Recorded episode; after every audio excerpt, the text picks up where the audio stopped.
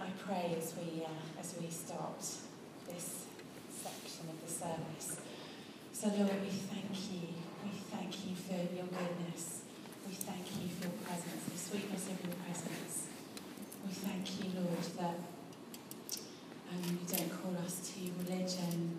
You don't call us to um, climb mountains for you or jump over hurdles before you'll accept us, but that you welcome us. We thank you. Thank you for that tremendous assurance that we can have that you love us wherever we are right now, whatever we've been doing, whatever we've been thinking, whatever we've been feeling, that you love us and that you welcome us. And so, Lord, um, in, in, as we think about this subject, which can be difficult, can be painful, can be embarrassing, we just pray you be with us. By the power of your Spirit, we want to be on fire for you 100% in every area. And so we invite you in, Lord. We invite you to speak to us tonight. In Jesus' name, Amen. Okay, so um, I've been asked to talk about this rather interesting subject of whether Christianity, whether the Bible is right about sex. I think we'd all agree that um, we live in a culture, we live in a society where we're all looking for love and we're bombarded constantly with that desire for love, for a partner, for a relationship. And um, the story is told of a woman who was walking along a beach and she stumbled on a genie's lamp, so it's obviously a true story. She picked it up, she rubbed it, the genie pops out, and the amazed woman says, Oh, good, am I going to get three wishes? Genie said, No, I'm afraid that due to inflation, constant downsizing, low wages, and, and third world debt, I can only grant you one wish, so what's it going to be? Make it good. The woman didn't hesitate for a moment. She said, See this map she produced from her handbag? I want peace in the Middle East. I want these particular countries to stop fighting each other. The genie looked at the map and said, Listen, lady, those countries have been at war for thousands of years. I'm good, but I'm not that good. Make another wish.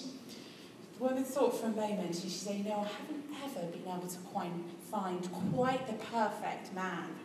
One that's considerate and fun, likes to cook and helps with the cleaning, is attractive, gets on with my mother, doesn't watch sports all the time, and is faithful. That's what I wish for, the perfect partner. The genie let out a long sigh and said, Okay, give me the map back. okay, we're getting there.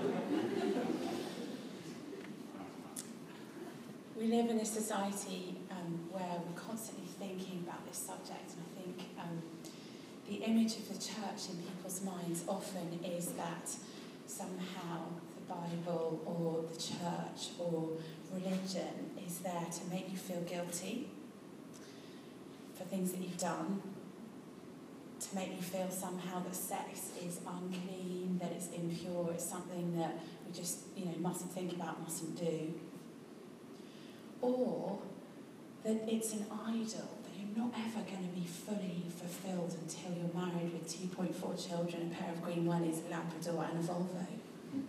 And you won't be able to lead in God's kingdom until you've got that area sorted in your life and everything is on hold until that is accomplished. So, the teachings um, of Scripture about sex may surprise us. And I just want to sketch out um, a little bit tonight, and then I'm going to invite my friend David Bennett, who's here, to come and share some of his story. It may come as a surprise to some of us that the portrait of sex in the Bible is extremely positive. God thought of it, He gave this amazing, wonderful gift to human beings. There's a whole book of the Old Testament devoted to extolling the beauty of sex and showing God's delight in what he's made pleasurable and good. The beginning of the Bible lays a foundation for a Christian and a Jewish view of sex right there, right at the beginning of God's book. In other words, it's important. The early chapters of Genesis tell us that God made the first man and the first woman, and seeing what he'd made, he declared them very good. Now we don't go into he doesn't go into distinctions about differences between male and female, but it's absolutely clear that both are the intentional creation of God, and both are called to be the image of God in the world. They're not identical, but they're complementary. But when the man sees the woman, he recognizes somebody like him and yet unlike him, and he's intrigued by this otherness and sameness. Now it's interesting, often people um, get a bit hung up on the fact that Eve is called Adam's helper. And uh, immediately, probably lots of us have a mental picture of a woman in an apron, chained to the kitchen sink, with a baby on her leg, arms deep in bubbles washing up. That's what it means to be a man's helper, right? Well, the word in the Hebrew there has nothing to do with that. There's no patriarchy whatsoever in this word. The word in Hebrew is the word Ezer. And God actually uses that word to describe himself in his relationship to us. He is our helper. God is our Ezer. So there's no patriarchy here. Genesis provides then the original context for sexual intercourse and shows that God has designed this wonderful, beautiful thing to be expressed in a lifelong marital relationship between one man and one woman. And that union has greater significance than just the experience in and of itself for those two individuals. The union of the man and woman has theological significance. When we read the Bible, we don't resonate with a culture that tells us that human beings are there for one another's sexual consumption to be easily disposed of when we grow tired or bored and move on to someone else. In fact, the Bible's radical vision of sex as something beautiful and theological and overwhelming, I think, puts a bomb under what society says about this thing. God says to the man and the woman in Genesis 1:28, "Be fruitful and multiply and fill the earth." Here, one verse after the poetry of the man and woman being made in the image of God, Genesis 1:27, we read this command to fill and multiply and fill the earth. In other words, the first thing God ever asks people to do is to consummate their relationship and procreate the human race. That's pretty amazing, isn't it? When you think people think religion is a bit prudish about sex. The man and the woman are distinguished from the rest of creation in that they're made in the image of God. They also mirror this amazing pattern of pairing that we see in the text. You see other commands to be fruitful and multiply given to the birds in the sky and the fish in the sea. And this pattern of pairing of two things, making one thing that are inherently composed of two parts, is seen throughout the chapter, and it's actually throughout Scripture. God separates light from darkness, waters above from waters below, the earth from the sea, the evening from the morning, the sun from the moon, the day from the night. And into that context of paired unities, humanity is created. And all of these paired unities, they're couples that fit together inherently and they're in relationship with one another. And so the man and the woman are created as a pair. And then in their collective humanity, they are the partner, the second person in a pair, in a couple to God. There's this beautiful theological, transcendent vision of the unity of man and woman in sexual un- union. In other words, what the Bible has to say about sex is not dirty, it's not frigid, it's not lame, it's beautiful, it's amazing, it's transcendent.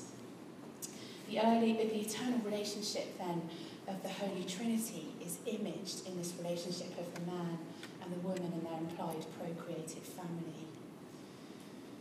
There's this um, extraordinary theological vision of, um, of human marriage reflecting something of the nature of God. And then marriage also reflects something of the saving act of God. Genesis 3:15 tells us, "I will put enmity between you and the woman, between your offspring and her offspring.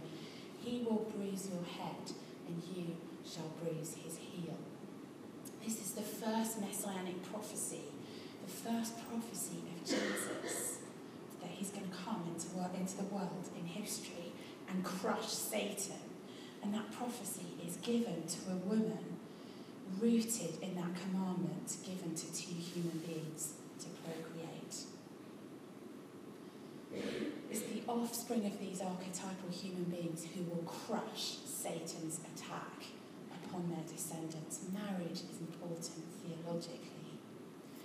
And it's the primary image that God chooses to describe the covenant relationship between himself and his people, an unbreakable bond of love between a pair, unity in diversity, sameness and otherness in a pair, describe not just a man and woman coming together in a marriage, but the joining of God with his people. Marriage um, and the, the Christian view of sex is beautiful, it's transcendent, it's theological, but it is not meant to be an idol. It is not an end in itself. In fact, as we read the Bible, we see all kinds of different loving relationships um, described for us. Love expressed in close friendships, often between people of the same sex. David and Jonathan were very close friends. Christ himself had close friends who he spoke of on a par with family. And even had a closest friend, the beloved disciple, John. And so it's critical as we begin to think about this question of sex in our society that we learn to value the place of non erotic close friendships, where love, different kinds of love, are expressed. It's in that context that we see there are many people in the Bible who abstain from sex for their whole lives, living a single life. Jesus himself lived this way. And in Matthew 19, verse 12, he specifically commends people who choose to do this for whatever reason. It may be that they were born this way, perhaps impotent, or maybe with a strong same sex orientation. Or whether they've been made this way by other people, perhaps castrated courtiers, or whether they've been called to renounce marriage because of the kingdom of heaven. So I just want to begin by giving us a positive biblical vision for this beautiful thing before we come on to ask some other deeper questions. And one question that probably springs to mind right away is well, what about homosexuality? If the Bible has this beautiful vision of a faithful, committed sexual union between a man and a woman, what about gay relationships? Where do they fit in? I want to, at this moment, just say that I recognise that this question is going to be asked in a different way by different ones of us in this room. For some people, this question is purely theoretical. It's an abstract question that's interesting at the level of an idea. For others of us in this room, this question is deeply personal. And so I want to be careful, I want to be humble, I just want to share um, some thoughts, and then we're going to hear from David. So I want to give you four headlines that I've found helpful in approaching this question and how we come to conclusions um, about this question. And the first headline is the question of morality. On what basis do I make any moral decision? Not just the decision about who I may or may not sleep with. Is there a decision making process that guides me to make the moral decisions that are going to shape my life? Well, for the Christian, the ultimate source for morality is God. Now, we recognise that broadly there are going to be three alternatives as to where we get our morals from, how we, how we live. We may ground our morality in social contracts in other words, we think, well, morality is determined by groups who get together and decide what is going to be right or wrong for that group together. That may be a society, or it may even um, be a smaller subsection, a kind of tribal group within a society. But basically, there's no objective foundation for that morality. It's, it's a social contract. Or, secondly, we may derive our morality from personal preference. I do what makes me feel good. The ultimate arbiter of my morality is me. Or there's a third possibility that there is a transcendent source for morality. And so I look to that source outside of myself and I follow, I follow somebody else, a moral lawgiver. Now, this isn't to say, of course, that people who don't believe in God can't have morals or behave morally. Uh, it's about the grounding of that morality, where we get that morality from. For atheists, it's not located in God, it's going to be in personal preference or societal taboo. Richard Dawkins says we supply our own basis for ethics. When it comes to Christians, we don't do that. We look at the world and we think, well, don't IS believe that what they're doing in Syria is right? And haven't they constructed a social contract? Haven't they got a group of people together who've agreed that what they do is right? Who are we to say that what they do is wrong? Or don't racists believe that they are morally right in the delusions of their superiority? And racist societies have legalised such notions in social contracts. Who are we to say they're wrong? It's only if there's a God who's a moral lawgiver who transcends my personal preference or that of a culture or specific society that morality really makes sense, I would argue. So then, when it comes to sex as a Christian, my beliefs are not primarily determined either by what I feel or by what my society says, but they're determined by a transcendent source. In other words, sex is too important and too beautiful to be primarily decided by me. What God thinks matters. And it does seem that the Bible calls us to keep sex within a committed marriage between a man and a woman or to abstain from it. That would be my first sort of headline. My second headline would be this whole question of love and fulfillment. Our society tells us that love and fulfillment as human beings must be experienced by everyone all the time in having sex. We are less than human if we're not having sex. And the pressure on younger and younger people to be lovable and to be really experiencing love is therefore a pressure to be having sex younger and younger um, a study said, but released by Google in 2012, said that what is love was the most searched phrase on Google in 2012. In other words, the world's most powerful search engine tells us the human race is literally searching for love.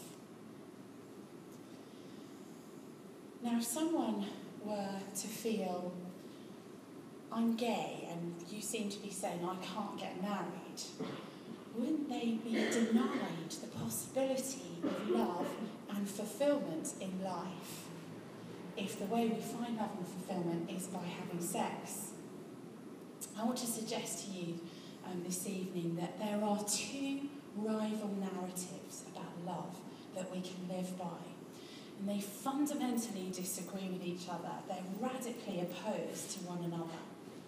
The first narrative tells us in order to find love, present the best side of yourself to the world. Be better with the help of the self help industry. That way, you can be lovable, you can be thin, you can be rich, you can be successful. Present yourself well and find the best lovers along life's road. Take as much sex as you possibly can along the way. Fill yourself while you're young and only settle down when you're older, fatter, and uglier. Love is a consumer sport, a bit like shopping. Find what you can, what you like while you can, get hold of it, and when you're finished, move on to a better model. But there's a different narrative, a rival narrative, and this narrative claims that those other routes to love will never ultimately satisfy. In fact, they will only make you hungrier. A bit like the Turkish delight in The Lion, the Witch and the Wardrobe. The more you eat, the hungrier you become. This second narrative tells us that true love is real and that we were created to experience it, but it's rooted ultimately in meeting, encountering our Creator. Jesus says, Don't work for food that spoils, but for food that endures to eternal life, which the Son of Man will give you. The Bible offers us this unique narrative of where love and meaning are found. And so we're faced with two alternatives. Either, unless you're having sex, you're not fully human, you can't be fulfilled, and you can't really experience love. Or the other narrative, which hundreds of years ago, the writer of the Old Testament book, Ecclesiastes, put like this. He said, God has made everything beautiful in its time, and He has set eternity in the hearts of men. In other words, in you there is an, an ache for the eternal, and it's only the love of the eternal Creator that can fulfill that. Far from denying us love and fulfillment, Jesus claims that only in Him can we find those things at the deepest level. And I suggest to you this evening that that is a testable claim. That is a claim that you can investigate and discover whether there's any, whether there's any reality to yourself. Thirdly and briefly, identity. Well, many people will say this or that particular sexual identification or gender identification is who I am. So, how can a reasonable human being challenge another human being's identity? That would be wrong that would be to take away someone else's dignity. And here again, I think we can ask an important question Where is my value? Where is my identity rooted? Is it rooted in my sexuality? Or is my, my identity rooted in the truth that I am created in the image of God that you are created in the image of God? And that all human life is sacred and precious again, there are two rival narratives, and I suggest to you that what the Bible says is not demeaning, it's not diminishing, it's not dehumanizing, it's not a reductionist view reducing our humanity to one thing.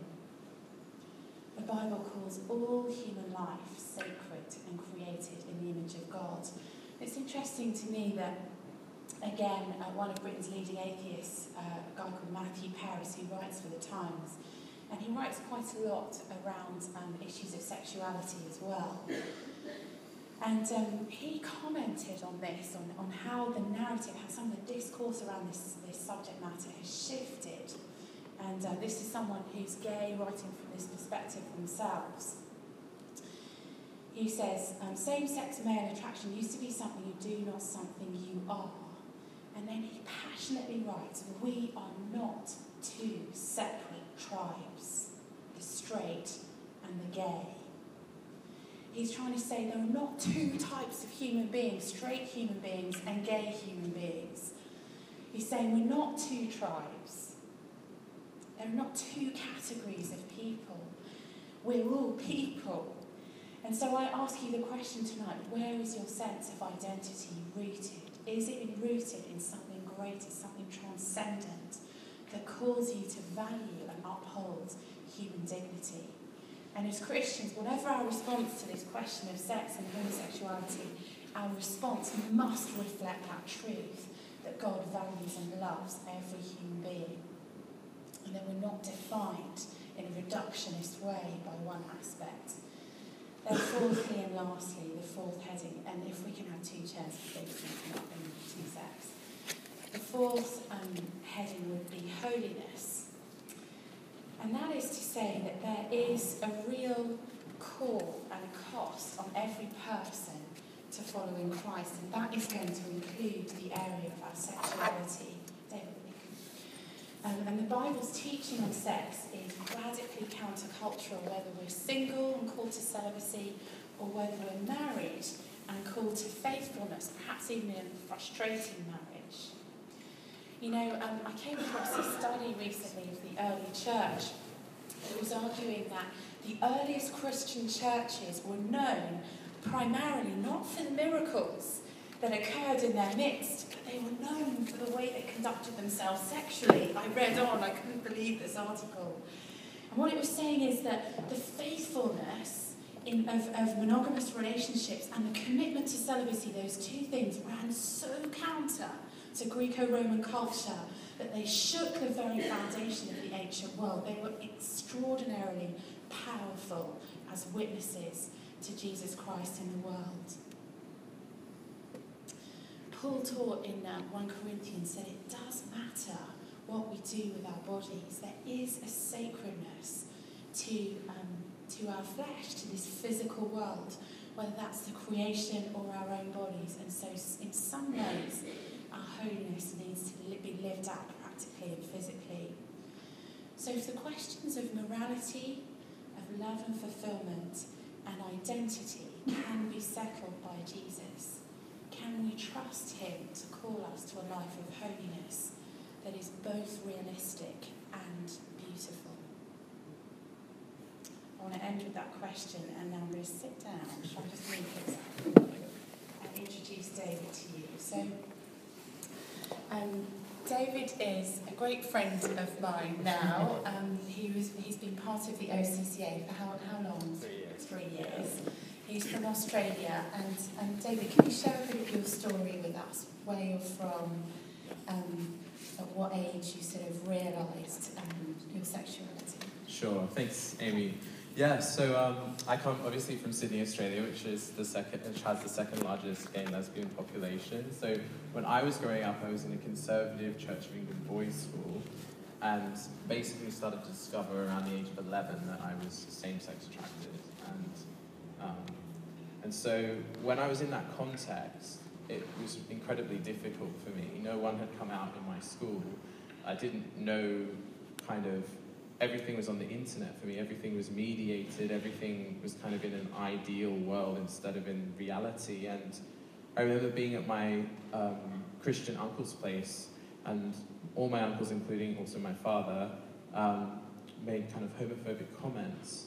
And I knew deep down that I had this attraction to men. And so I internalized this kind of self rejection. And Henry Nouwen, who himself was a um, celibate, same sex attracted Catholic priest, he says that the greatest kind of enemy to the true spiritual life, the life of the beloved in Christ, is not fame, popularity, it's actually this self rejection. And I think what we're seeing today um, in a lot of our culture is actually an anger that actually comes back to a self rejection in, in the gay rights movement. So I became quite a radical gay rights activist, and I kind of, I just, the church didn't have an answer for me, and I was like, that's not enough. What you're saying to me is not enough for me to live my life. I can't just be celibate.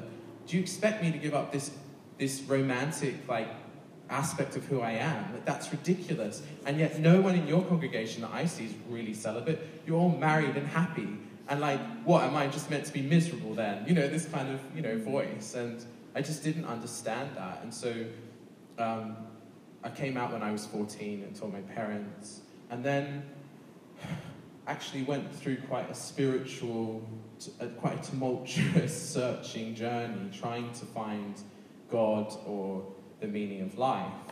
And I kind of came to this point in my walk where I was kind of an indie, alternative type, involved in left wing politics, was at the gay rights marriage marches, used to tear down Christian Union posters at university and slap over a gay marriage march poster and be like, yeah, justice, you know? And so, and so I would have been someone who would be sitting in the audience tonight, probably like, oh, you know, these Christians. But God had started to work on me at that point of my life. And um, I actually came to the point where I got myself into a love triangle with two, my best friend and his boyfriend, and it was a lot like a Woody Allen film, and they never end well.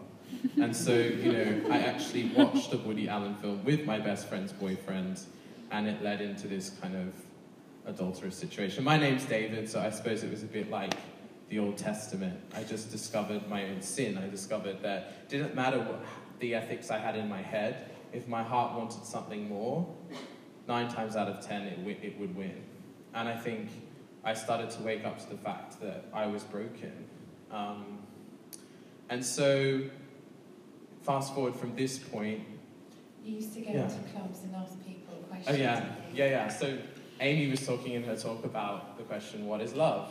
So, one night, um, around this time actually as well, I was going to Oxford Art Factory in Sydney, which is like the alternative club with like the fine arts establishment. Everyone's there, you know, party time. And um, I had my journal um, with me, and I used to ask a philosophical question because I was so avant garde. And this time I was like, you know what, this love thing, we talk about it in our songs, we talk about it in our art, and my gosh, like, what is it? What is love? You know, no one, like, no one has a real definition. So I wrote this, this question down and passed it around to the club, and people would have all sorts of reactions to it. Some like scoffing, and others sarcastic. And I took back all the responses, I read them, and not one response was a decent definition. I had some austere quote from a philosopher. Then I had, What is love?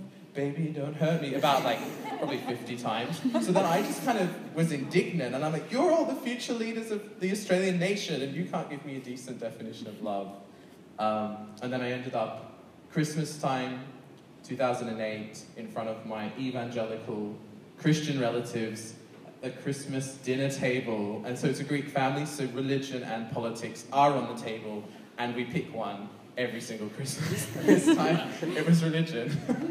and so my Christian lawyer uncle, who voted for the opposite side of politics than I did, he said to me, oh, and I said to him, You Christians think you know the absolute truth. Well, let me tell you, I've studied postmodern philosophy at university, and I can tell you, you can't even produce an absolute truth out of your mouth, because language doesn't deliver truth. It can't. It's broke. It's a broken system. The author is dead. Okay? There is no God.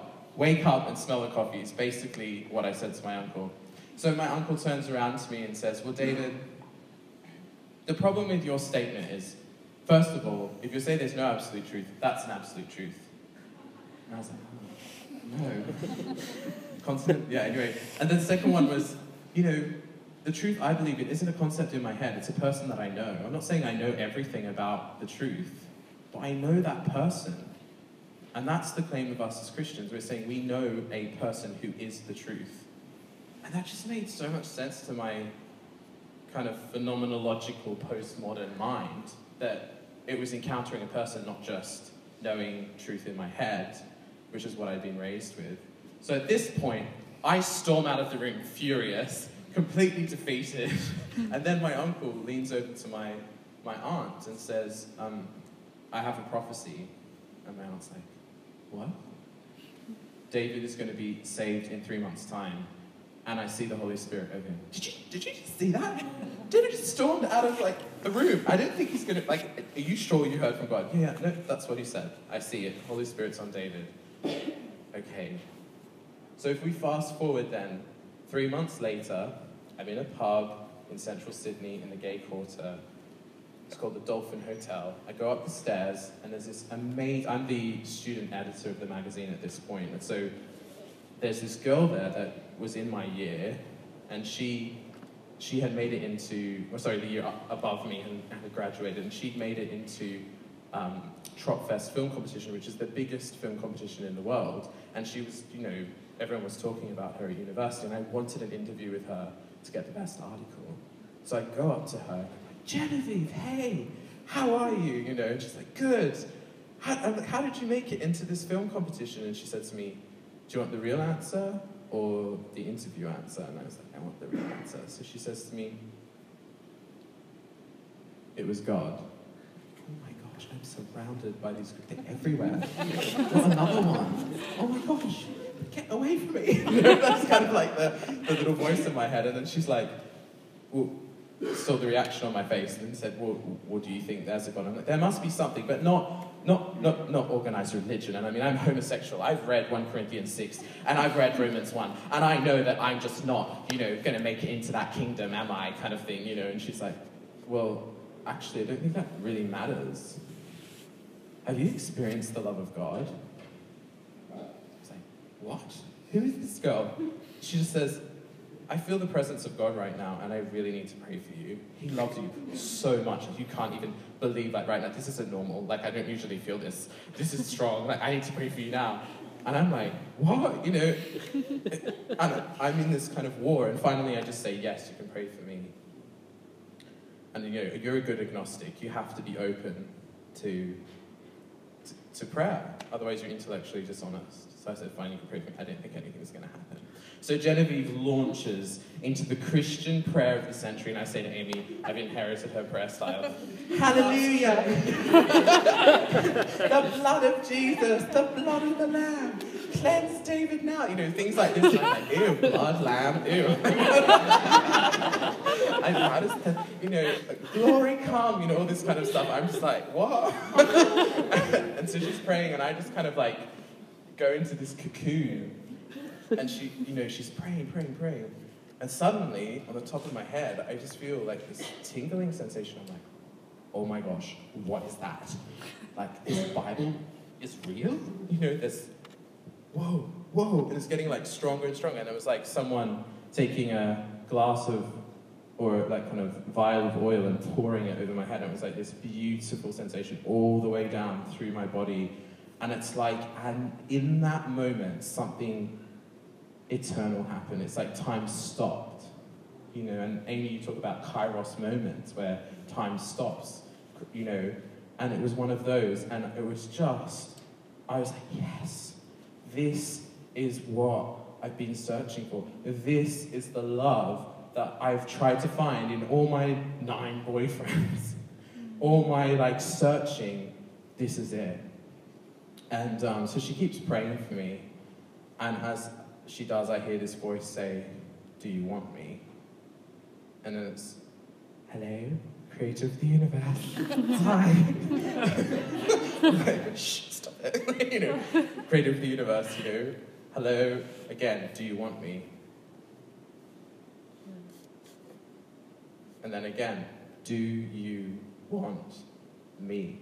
And every time I think about this moment, I just think of how amazing our God is, that he would get down and say to me, a man, who is man that you are mindful of him, and say, Do you want me? How humble is that? Like, and he's saying that to me. Like, it's almost like a lover was speaking to my heart and saying, Do you want me?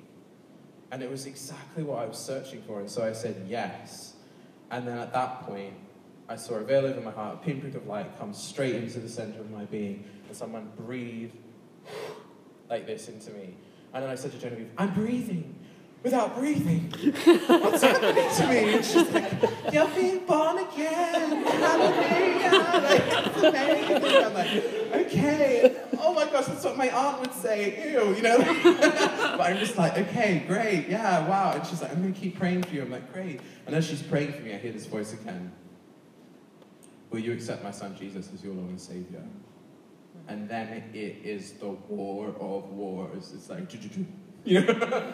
and I feel one side, get away from the crazy fundamentalists now, you are being brainwashed. The other side saying, yes.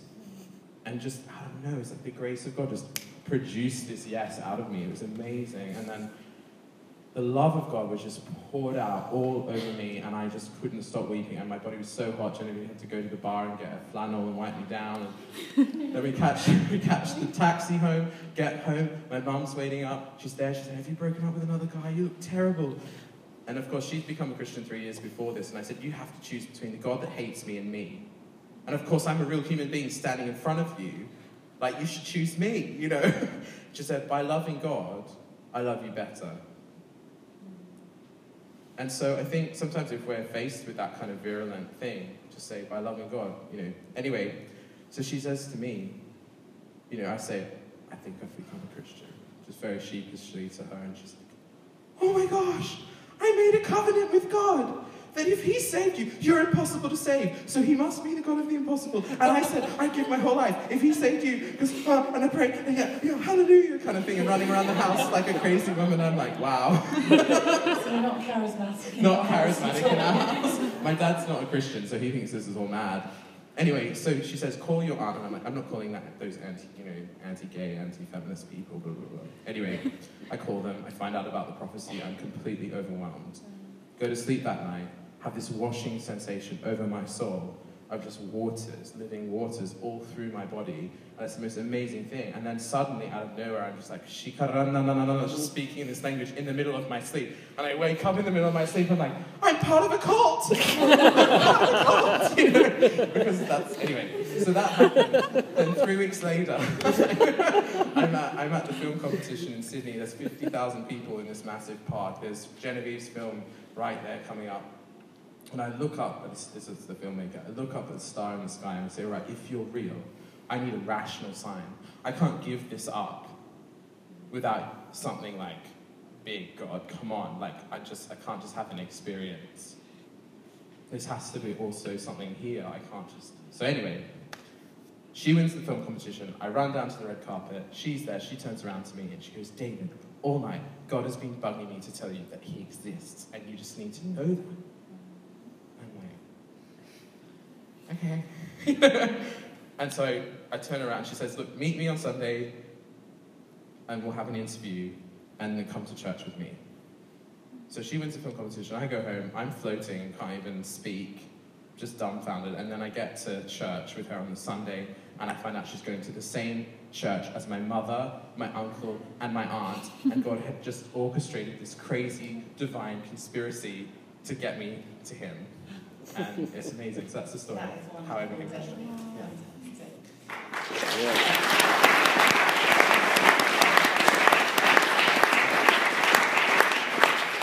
obviously there's um, an amazing conversion and all sorts of extraordinary experiences, um, but then you need to start living this out.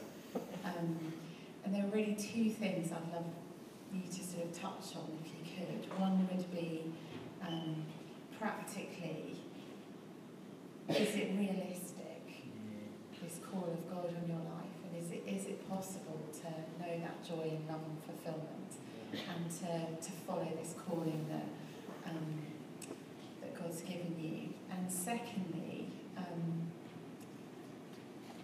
how can we as the church community process in the midst of all the debates and arguing about this subject? How can we be more effective at loving the people in our lives. It's great. In our community. Great, thanks, Amy. Um, look, I'm not going to lie, there were moments where it was incredibly difficult. And I think when we follow Jesus, it is really hard. I mean, there are moments for all of us, and we all have our cross. But I think I'm going to go to an experience I had with the Lord, a reckoning really on this issue. I had a boyfriend for the first year and a half of my walk with Christ, and it wasn't until a year and a half really that I started to feel that this wasn't right. And my aunt said to me, she said, you know, she was at the charismatic church and I was going, she said to me, look, I know you can't relate to this culture and it's really foreign to you. She said, look, I know what the Bible says, I believe it's true. But she said, I'm not gay. I don't know what it's like to be like you. I have no idea, David. And so who am I to hold that over you? I accept you and I love you and I will always be here for you. No matter what, I'm here. And she said, all I want is for you to be more filled with the Holy Spirit so that you will know how to live this life. Mm. And she said, He can teach you, I can't teach you. And I think sometimes we just need to say, I have no idea. sometimes we just need to say, That's really hard. I just want to be there for you. And, and just give that. And she said, like that, that unconditional love. Mm. But she did say to me also, she said, unfortunately, if you do have a boyfriend, and I stand by this, our church does not allow you to be a leader, but you are always welcome in our community, and we've decided to draw that line, and I just want you to know we love you no matter what. And it was just, it just gave me freedom. It gave me like, she didn't try to pretend to know something she didn't. Mm. And then she also, you know, so facilitated that. So that was great. But then I got to France, where I was doing my last year of my international studies degree, and I was stripped of all human intimacy. So I went into this desert season where it just became really hard. And I said to God, I can't do this. I can't, like, I need human intimacy And I've been to all the churches in Strasbourg, and they're dead. And there is no community. There's no Holy Spirit, really. I mean, he's there, but very faint. And I, God, like, what am I meant to do? You know, I need an answer on homosexuality. I know you just want me to practice your royal law, but come on, like, help me out here. I'm in France, like the romantic kind of country of the world. Like, I just want to go get a boyfriend and have a nice romantic time like everyone else. I'm sending you a birthday present. So I get this birthday present in the mail. It's a book called Washed and Waiting by Wesley Hill, if you want to read it. It's great. And just read this book, basically saw my whole story mirrored back at me. I said, God, what are you trying to say to me? And he said, You need to give me your homosexuality. And I was like, It's my precious. I've invested so much of my life in my gay rights and everything and all the boyfriends and all the time and but Lord, you died on the cross so you can have anything you want. It, it's not an idol. It is. No, it isn't. Yes, it is. No, it isn't. All right. Okay, you can have it. Fine. And just like handed it over to him. And I kid you not, he filled me with the resurrection power of God from the top of my head to the tips of my toes. That was the most beautiful exchange. And I think a- Amy and I often talk about how the reformation that needs to happen in the church today is around this, this issue of sexuality and the idol of romantic love in pop culture that has basically taken the reins of marriage in Christian churches and made it like this higher, like, kind of thing than what it's really meant to be. And in fact, sex is really about worship. Marriage is about worship. Celibacy is about worship. And if we're trying to be celibate or trying to be married, not as an act of worship, we will find it incredibly difficult. But if we worship through it, through that sacrifice, every day I come into church, I lift my hands, I know I'm giving up my sexuality for Him, and it's the most glorious, joy filled thing. And I have amazing friends that stick by me and are walking that you know road with me. I mean, RZIM has been amazing with that and just walking alongside me. And you know, so I think it's time for a reformation on this issue, and it's time to break the idol.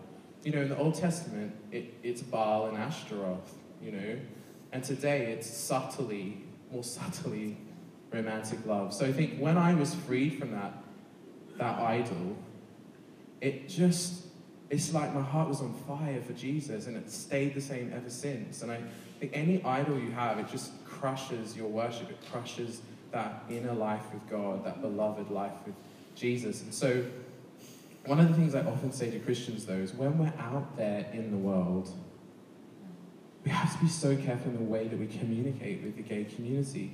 The gay community is so loved by God. Like, God has this crazy love for them, love for me, love for all of us, but just this, like, prophetic desire to touch the gay community. And he loves them. There's no hint of hatred in God's heart. He understands the situation way better than even I do. And he knows it way better than even I do. And Jesus lived so many things that are very similar to it. And God has just blessed me with this joy. And so I say to us at the church, I say, when we say homosexuality is a sin, in the worldview that we live in, the secular worldview, what we're saying is the way that you can't have intimacy with God and you can't have intimacy with other people because we've reduced intimacy down to sex and that's romantic love and we don't believe in God anymore.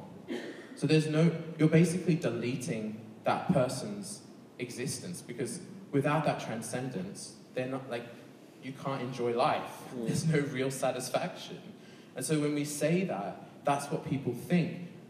But we need to show them the positive vision of what it looks like to worship. And I was with a, a gay rights activist at a university here in the UK on one of the OCCA missions. And I had this really funny exchange and this interfaith discussion on homosexuality, and everyone's like, yeah, from my faith, I mean, we think it's wrong, but like, I don't.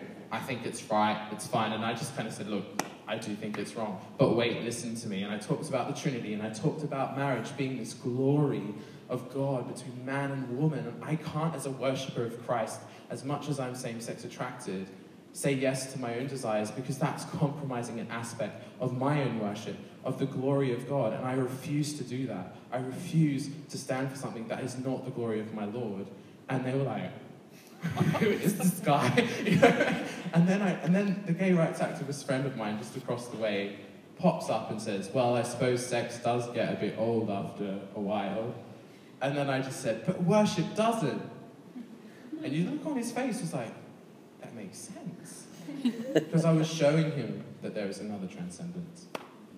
Brilliant, thank you, David. Um, do you want to um, come up? Should we stand? Um, I think it'd be great for um, David for you to pray for us about this whole question of, of idols. Um, and just, just to say that I mean, that's it's something that, that um, we're all in danger of. Yeah. Um, so, do you want to just begin by praying for us into that? Yeah.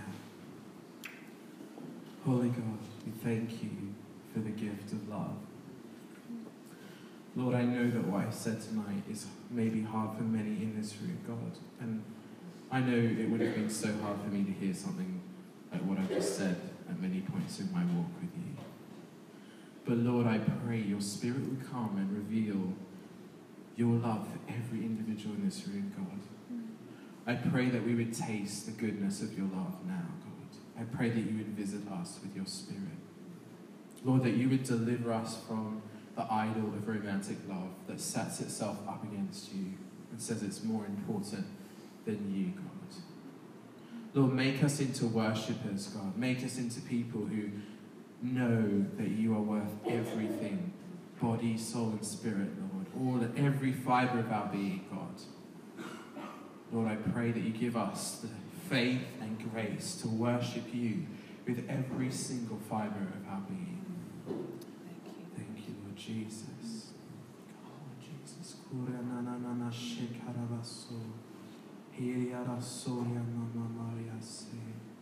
Thank you, Lord Jesus. Come, Holy Spirit. Come, Holy Spirit. We thank you, Lord. We thank you, Father, for your grace. Lord, we ask that you would save people who are same sex attracted, that you would save people who are heterosexual or whatever label that we falsely put on ourselves and reduce ourselves to, God. Save us from these labels, Lord, that reduce us into things that aren't what you've made us to be. Lord, help us to be the fullness of a human being. Help us to be made fully in your image, God. Help us to renounce every single grave cloth, Lord, every cloth that's on us of the grave, of mm. our old self, God. Burn it away with your spirit, God. Yes, Refine us, Lord. Refine our hearts. Thank you, Jesus. Thank you, Father. And Lord, we pray that this church will be a place where the gay community can come and be welcomed, Yes, can be loved, be accepted, but mm. also pointed to you Yes, as the one who is deserving of all our worship, deserving of all our heart, deserving of all our soul, deserving of all our strength, deserving of all our body, God. Thank you, Lord. Amen.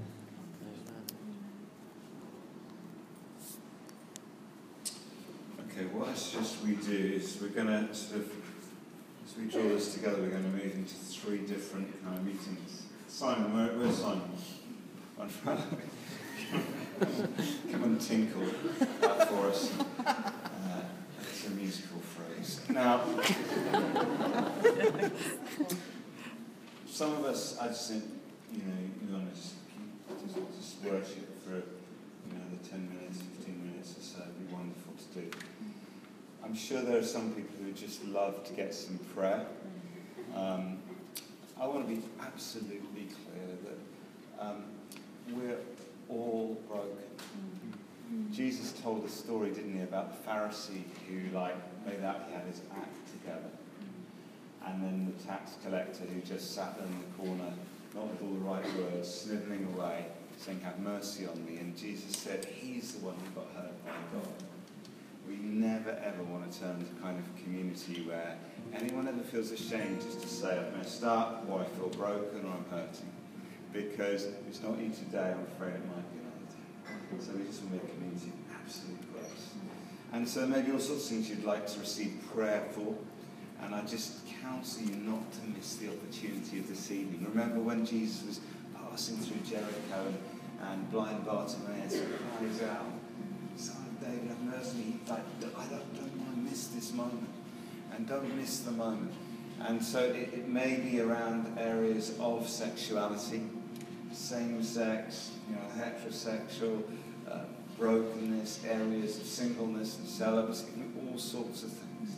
But it may also be, do you remember we had those words earlier about people just feeling exhausted?